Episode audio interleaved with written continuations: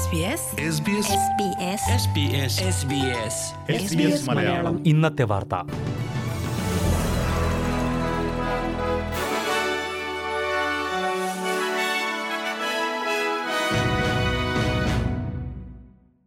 നമസ്കാരം S B S Malayalam ഇന്നത്തെ വാർത്തയിലേക്ക് സ്വാഗതം ഇന്ന് രണ്ടായിരത്തി ഇരുപത്തിരണ്ട് സെപ്റ്റംബർ പന്ത്രണ്ട് തിങ്കൾ വാർത്തകൾ വായിക്കുന്നത് ദിജു ശിവദാസ് അന്തരിച്ച എലിസബത്ത് രാജ്ഞിക്ക് ആദരാഞ്ജലി അർപ്പിക്കാനായി ഓസ്ട്രേലിയയിൽ പൊതു അവധി പ്രഖ്യാപിച്ചതിനെതിരെ വിമർശനവുമായി നിരവധി പേർ രംഗത്ത് ബിസിനസ് മേഖലയിലും ആരോഗ്യമേഖലയിലുമുള്ള നിരവധി പേരാണ് അവധിക്കെതിരെ രംഗത്തെത്തിയത് സെപ്റ്റംബർ ഇരുപത്തിരണ്ട് വ്യാഴാഴ്ചയാണ്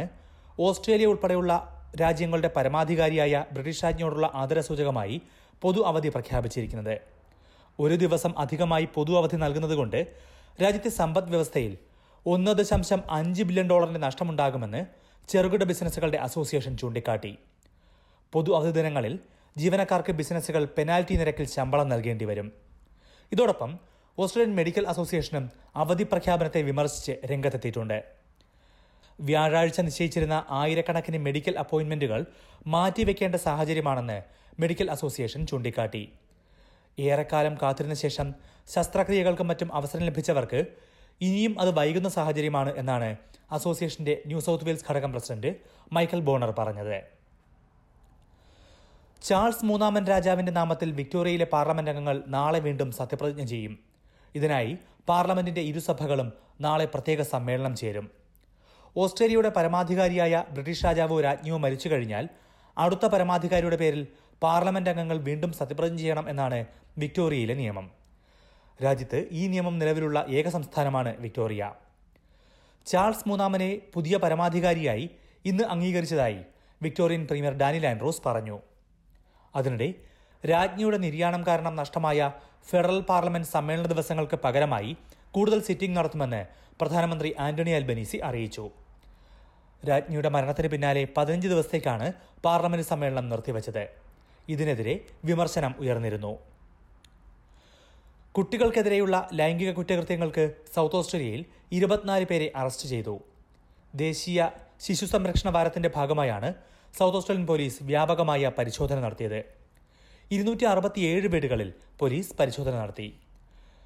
കുട്ടികൾക്കെതിരെ അതിക്രമം നടത്തിയവരുടെ രജിസ്റ്ററിൽ പേരുള്ളവരുടെ വീടുകളിലായിരുന്നു ഈ പരിശോധനകൾ കുട്ടികളെ പീഡിപ്പിക്കുന്ന ദൃശ്യങ്ങൾ കൈവശം വച്ചതിനാണ് പതിമൂന്ന് പേരെ അറസ്റ്റ് ചെയ്തത് ഇതിൽ ആറു പേരെ റിമാൻഡ് ചെയ്തിട്ടുണ്ട് നേരത്തെ ഏർപ്പെടുത്തിയ നിയന്ത്രണങ്ങൾ ലംഘിച്ചതിനും പലരെയും അറസ്റ്റ് ചെയ്തു നിരവധി കമ്പ്യൂട്ടറുകളും മൊബൈൽ ഫോണുകളും ഹാർഡ് ഡിസ്കുകളും പോലീസ് പിടിച്ചെടുത്തു